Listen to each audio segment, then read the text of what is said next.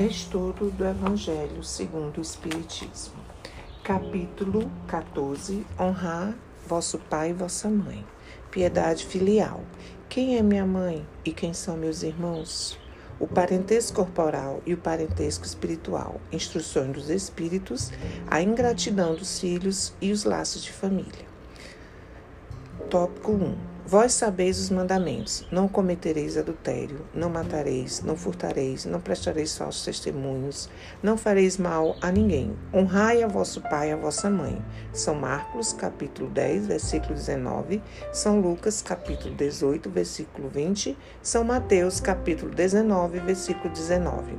Item 2. Honrai a vosso pai e a vossa mãe, a fim de viverdes longo tempo sobre a terra, que o Senhor vosso Deus vos dará. Decálogo, Êxodo, capítulo 20, versículo 12. Piedade filial. Item 3. O mandamento, honrai a vosso pai e a vossa mãe, é uma consequência da lei de caridade e de amor ao próximo, porque não se pode amar o próximo sem amar pai e mãe. Mas a palavra honrai encerra um dever a mais a seu respeito, o da piedade filial. Deus quis mostrar com isso que, ao amor, é preciso acrescentar o respeito, as atenções, a submissão e a condescendência, o que implica a obrigação de cumprir para com eles, de um modo mais rigoroso ainda, tudo o que a caridade manda para com o próximo. Esse dever se estende naturalmente às pessoas que estão no lugar de pai e de mãe e que têm tanto mais mérito quanto seu devotamento é menos obrigatório. Deus pune sempre, de maneira rigorosa, toda violação a esse mandamento.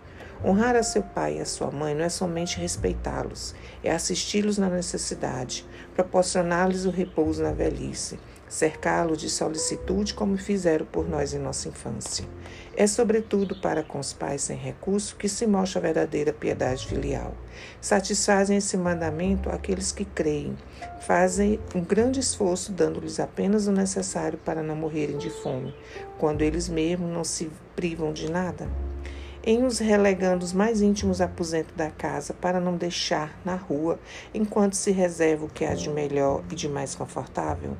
Felizes ainda quando não o fazem de má vontade e não mercadejam o tempo que lhes resta de vida, descarregando sobre eles os trabalhos da casa. Cabe, pois, aos pais velhos e fracos serem os servidores de filhos jovens e fortes? Sua mãe regateou seu leite quando estavam no berço? Contou suas vigílias quando estavam doentes, seus passos para lhe proporcionar o que lhe tinha necessidade?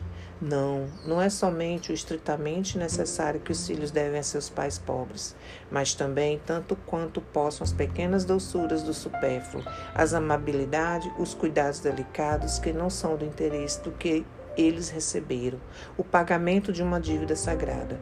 Só aí está a piedade filial aceita por Deus. Ai, pois daquele que esquece o que deve aos que sustentarem sua fraqueza, que com a vida material lidera a vida moral, que com frequentemente se impuseram duras privações para assegurar seu bem-estar. Ai do ingrato, porque será punido pela ingratidão e pelo abandono, será atingido em suas mais caras afeições algumas vezes desde a vida presente, mas certamente numa outra existência, em que suportará o que terá feito aos outros suportarem. Certo, certos pais, é verdade, menosprezam seus deveres e não são para os filhos que deveriam ser, mas cabe a Deus puni-los e não aos seus filhos. Não cabe a estes censurá-los, porque talvez eles próprios merecessem que fosse assim. Se a caridade estabelece como lei retribuir o mal com bem, ser indulgente para com as imperfeições alheias, não maldizer o próximo, esquecer e perdoar os erros, amar mesmo aos inimigos, quanto essa obrigação é maior ainda com relação aos pais.